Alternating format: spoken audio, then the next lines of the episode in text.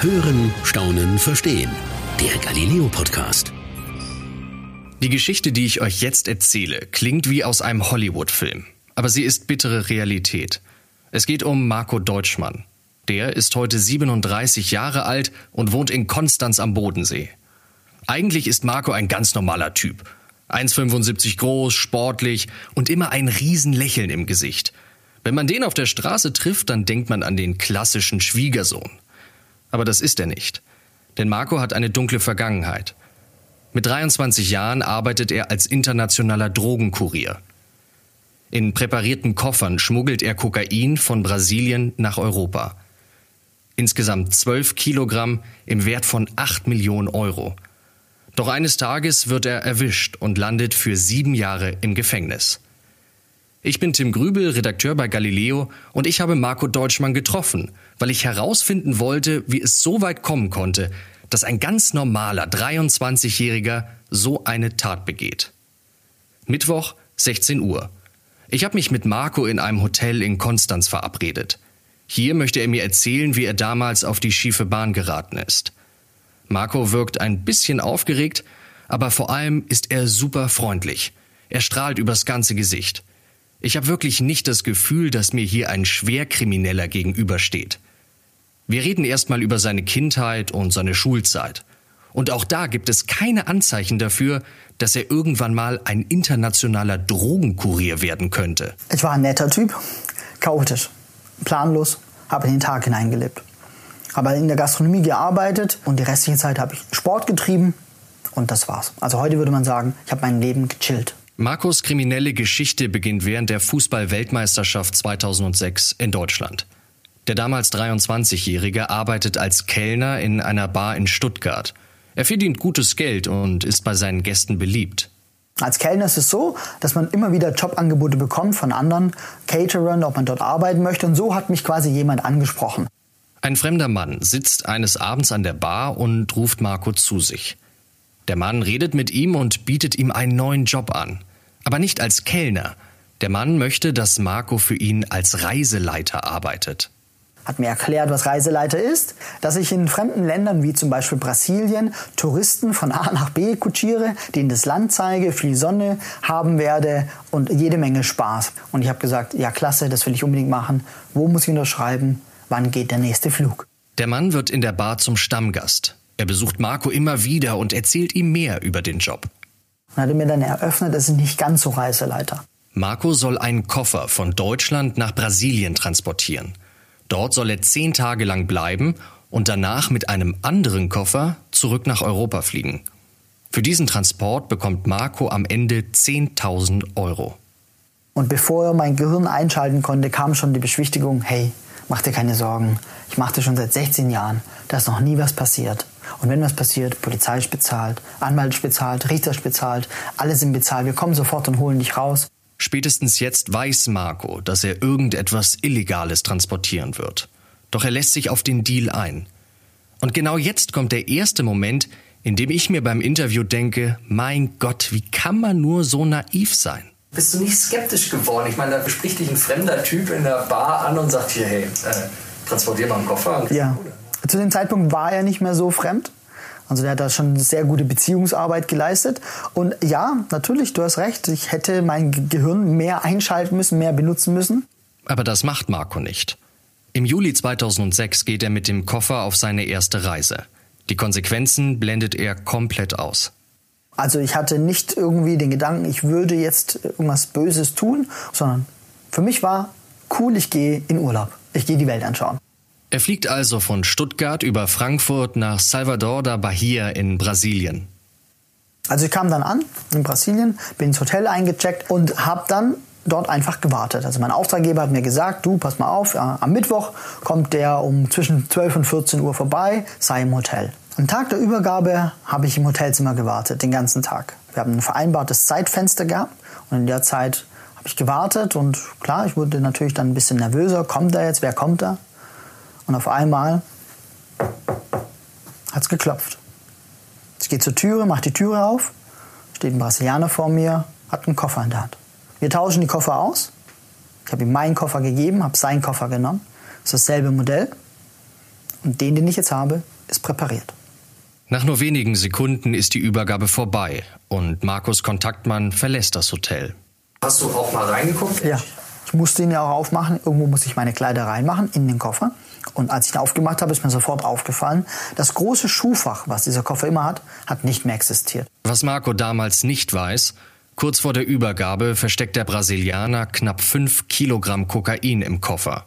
Er näht die Tütchen direkt in den Stoff des Koffers ein. Und zwar so professionell, dass wenn ich habe schauen wollen, was da drin ist, hätte ich das quasi auseinanderreißen müssen. Und konnte dann quasi nicht weiter suchen und dann war das auch für mich gegessen. Haken dran gemacht und gut. Ich habe meine Kleider reingemacht und habe den ganz normal benutzt. Mit dem präparierten Koffer bleibt Marco jetzt für 10 bis 14 Tage im Land. Das soll eine Art Verschleierungstaktik sein, damit die Behörden ihm nicht auf die Schliche kommen. Dann fliegt Marco wieder von Brasilien zurück nach Europa, aber nicht nach Deutschland, sondern nach Spanien. Die Übergabe am Ende war dann Barcelona oder Madrid im Wechsel. Am Flughafen geht alles gut. Marco wird nicht aufgehalten. Scheinbar ist der Koffer so gut präpariert, dass niemand Verdacht schöpft. Und auch kein Gerät, das Kokain erkennt. Aber auch Marcos Erscheinungsbild spielt eine entscheidende Rolle.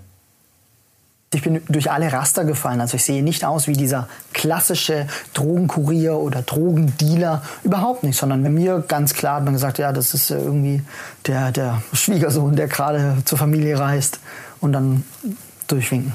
Die Übergabe in Spanien ist dann genau wie die erste Übergabe in Brasilien. Marco checkt wieder in einem Hotel ein, packt seine Kleidung aus dem präparierten Koffer und wartet.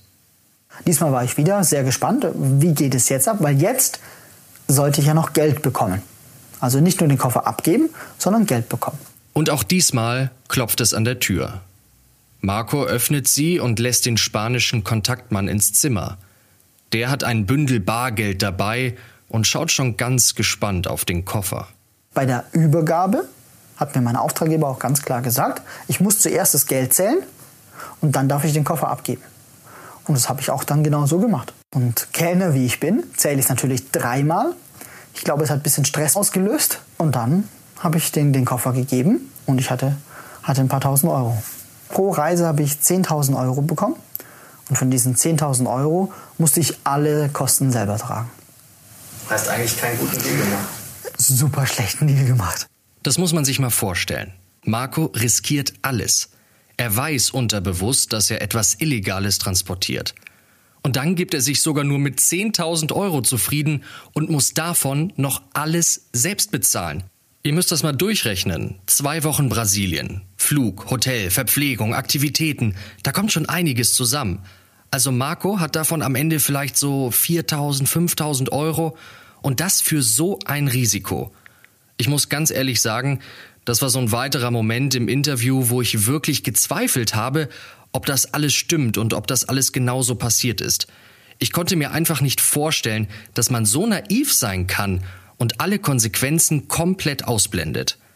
Aber Marco sagt, dass es damals eben seine einzige Chance war, die Welt zu sehen. Und das war alles, an das er gedacht hat. Die knapp fünf Kilogramm Kokain, die in dem Koffer versteckt sind, haben damals einen gestreckten Straßenverkaufswert in Höhe von zwei Millionen Euro. Marco wird komplett übers Ohr gezogen, aber das ist ihm in dem Moment noch überhaupt nicht klar. Was hast du gefühlt? Ich habe mich komisch gefühlt. Ich habe mich so, ich habe mich vielleicht so ein Stück weit so veräppelt gefühlt. Dachte ich so, Moment mal, das war's jetzt? Ich habe einen Koffer abgegeben, habe jetzt hier paar Euro bekommen und jetzt fertig? Also ich habe es nicht so genau realisieren können, was ist da jetzt gerade passiert, dass da jetzt Kokain drin sein könnte. Darüber habe ich nicht nachgedacht. Sondern mir ging es nur allein um die Tatsache, die Aufgabe ist, Koffer abgeben, Geld annehmen. Und ob ich diese Aufgabe quasi ne, so abhaken kann. Das ist das Einzige, was ich mir so in dem Moment gedacht habe. Marco merkt, dass es funktioniert und macht noch eine weitere Reise. Ich bin aus Brasilien zurückgekommen, natürlich mit einem präparierten Koffer und habe quasi einen Zwischenstopp in Deutschland gemacht, in Stuttgart und habe dann einen Transitflug genommen nach, nach Spanien runter.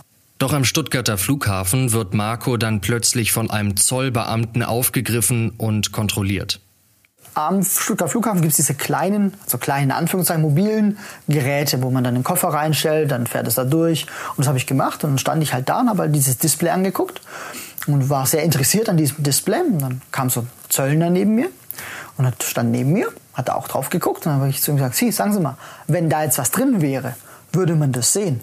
Und er war sehr redselig und hat mir dann alles erklärt. Also wenn da was drin wäre, das würde man dann so sehen. Also organische Sachen haben diese Farbe und diese Farbe bedeutet das. Und er war super äh, erklärbereit und habe ich nur so gesagt, also dann ist mal im Koffer nichts drin. So, nein, nein, da ist nichts drin. Sag ich, alles, alles gut, alles gut. Und hat gelacht, noch so einen Schulterklopfer mitgegeben. Ich habe meinen Koffer gepackt, mitgenommen und ein paar Stunden später habe ich Euronen bekommen. Und das war natürlich schon so ein, ein weiterer Moment, bei dem ich so gefühlt habe, alright, untouchable. Doch genau diese Einstellung wird Marco zum Verhängnis. 11. Dezember 2006, Pariser Flughafen Charles de Gaulle. Bei seiner vierten Reise scheint wieder alles nach Plan zu laufen. Marco kommt aus Brasilien und wartet auf seinen Anschlussflug. Und während ich so sitze, weiß man, wenn man viel fliegt, es macht keinen Unterschied, ob erster oder letzter beim Einchecken, also beim Boarding, also warte ich, dass ich der Letzte bin. Beim Boarding ist da so ein, so ein Mann. Der fragt mich, sind Sie Marco Deutschmann?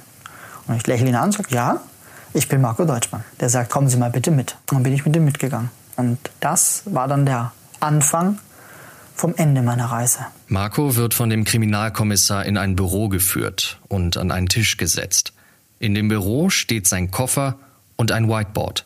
Auf dem Whiteboard steht Deutschmann 4600 drauf. Und ich habe ihn noch so gewundert, was heißt es 4600? Zur selben Zeit hat er mich dann gefragt, ist das Ihr Koffer? Sag ich, ja, machen Sie mal bitte auf. Okay, ich habe diese kleinen Schlösschen aufgemacht und habe den Koffer dann aufgemacht. Und während ich ihn aufgemacht habe, hat er mich zur Seite gestoßen und hat selbst weitergesucht. Wobei suchen nicht das richtige Wort ist. Der wusste genau, wo er findet. Er hat also die Kleider zur Seite gemacht, hat so einen kleinen Bohrer genommen, hat den in das Material reingestochen und da rausgezogen, war weißes Pulver drauf und er hat nur gesagt, Kokain. Und dann war mir klar, ich komme hier nicht mehr so schnell raus. Es war ein absolut surrealer Moment. Ich konnte nicht sagen, schlafe ich und träume ich, tagträume ich, stelle ich mir das vor. Ich konnte die Situation nicht fassen. Ich war einfach komplett überwältigt. Der Kommissar findet genau 4600 Gramm Kokain. Genauso wie es auf dem Whiteboard geschrieben steht. Doch wie konnte er das wissen, bevor der Koffer überhaupt geöffnet wurde? Also die Polizei konnte mich quasi nur erwischen, weil sie irgendwoher einen geheimen Tipp bekommen hat. Und dieser geheime Tipp aus meiner Sicht kann nur mein Auftraggeber gewesen sein. Denn Marco telefoniert kurz vor seiner letzten Reise mit seinem Auftraggeber. Er möchte aussteigen und nichts mehr transportieren. Viermal bin ich geflogen, die ersten zwei Male, äh, definitiv aus freier Überzeugung.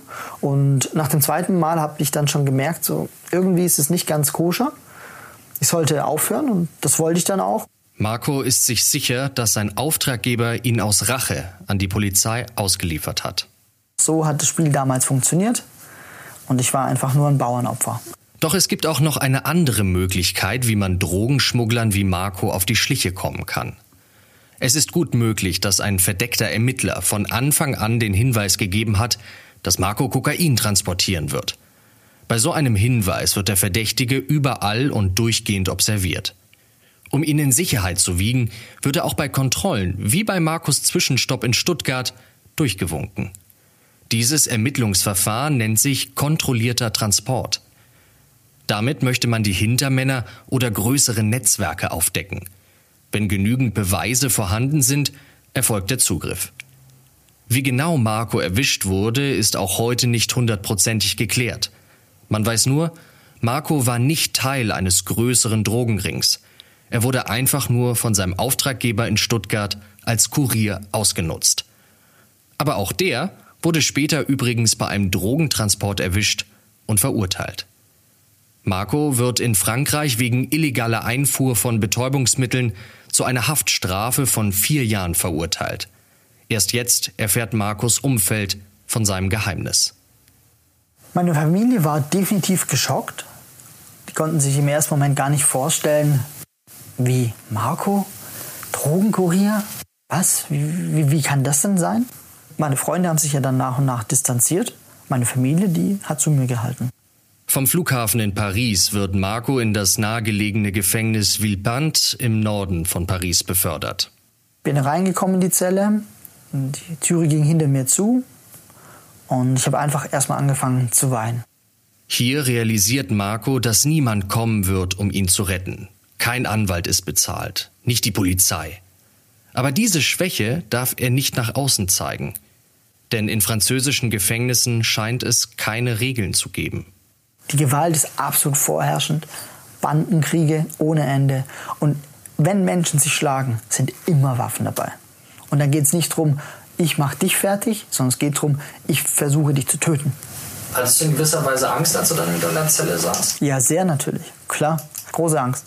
Um im Gefängnis zu überleben, fängt Marco an, Tag und Nacht zu trainieren. Ich habe mich richtig aufgepumpt. Ich war richtig breit dann, ja. Doch Marco fängt auch an, seinen Kopf zu trainieren. Um sich verständigen zu können, bringt sich Marco selbst Französisch bei, mit der Hilfe von einem einfachen Wörterbuch. Und das, obwohl der ehemalige Hauptschüler mit Lernen nie was am Hut hatte. Doch das kommt nicht bei jedem gut an. Die anderen Deutschen, die auch inhaftiert waren, die fanden es überhaupt nicht cool, dass ich die Sprache gelernt habe. Also klassisch Mobbing, voll dagegen, was ging, volles Programm. Moral von der Geschichte ist, die, die mich so hart bekämpft haben, sind dann die, die irgendwann zu mir kamen an die Zelle und meinten so, Marco, ich so, ja, ich habe hier einen Brief. Sag ich, mhm. Kannst du den bitte übersetzen? Ab diesem Tag hatte ich immer genügend Essen. Da ging es bergauf. 2009 wird Marco dann aus Frankreich abgeschoben und in die JVA Stuttgart verlegt. Und da bist du nach Deutschland gekommen. Da bin ich nach Deutschland gekommen, ja. Dann ging es dann ging's nicht bergab, dann ging es auf Null. Denn die französische Justiz hat Marco damals nur wegen eines Drogentransports verurteilt. In Deutschland erwartet ihn nun die Strafe für die anderen drei Transporte. Ich wurde nochmal verurteilt, dieses Mal zu sechseinhalb Jahren Haft. Und ich wusste, dass ich jetzt noch länger sitzen werde, als ich bereits saß. Und es hat mir den Boden unter den Füßen weggezogen. Doch genau dieser Rückschlag lässt Marco endgültig aufwachen. Und habe ich gesagt, egal was passiert ist, ich stehe dazu. Spielt keine Rolle, ob ich das gut finde oder nicht, was mir gerade widerfährt. Ich mache weiter. Und ich mache nicht nur weiter, sondern ich zeige der Welt, dass in mir was Positives steckt und dass ich jemand Gutes bin. Marco krempelt sein Leben komplett um. Er macht noch mehr Sport und holt im Gefängnis sogar sein Abitur nach. Nach knapp sieben Jahren wird er dann frühzeitig aus dem Gefängnis entlassen. Und heute reist er durch ganz Deutschland und erzählt seine Geschichte auf großen Bühnen. Er geht in Unternehmen und berät Führungskräfte. Und als Personal Coach bringt Marco anderen bei, wie sie ihre Emotionen in den Griff bekommen und sich in einer Gefahrensituation richtig verteidigen. Das alles mit Techniken, die er in seiner Zeit im Gefängnis lernen musste. Aber sein wichtigstes Ziel, er will vor allem junge Menschen dazu bringen, auf den richtigen Weg zu kommen und geht deshalb auch an Schulen. Gerade für die junge Generation. Es gibt ihnen ein Vorbild, ein echtes Vorbild und hält sie davon ab, irgendein, verzeiht mir die Aussprache, irgendeinen Scheiß zu machen. Bereust du das, was du getan hast? Ich kann kein klares Ja und ich kann auch kein klares Nein sagen. Wer weiß, was das ganze Zeug für Konsequenzen mit sich gebracht hat. Darum ist es sehr schwierig für mich da abzuwägen und ich blicke dann lieber in das Positive und sage, aus dem Negativen, was ich erfahren habe, kann ich heute für andere Menschen so viel Positives bewirken, dann war es vielleicht doch für was gut. Das, was Marco Deutschmann getan hat, muss man verurteilen. Und man muss die ganze Geschichte hinterfragen. Ob er damals tatsächlich so naiv war und nicht gewusst hat, was in den Koffern transportiert wurde, das weiß nur er. Sicher ist aber, Marco hat sein Leben komplett umgekrempelt. Er hat seine kriminelle Seite hinter sich gelassen und arbeitet heute dafür, dass andere nicht den gleichen Fehler machen wie er. Ich finde, jeder Mensch hat eine zweite Chance verdient und Marco zeigt, dass er diese jetzt auch wirklich nutzen will. Das war's für heute beim Galileo Podcast. Mehr von Galileo gibt's in der Galileo App auf Galileo TV, in unserem YouTube-Kanal und natürlich täglich um 19.05 Uhr auf Pro 7.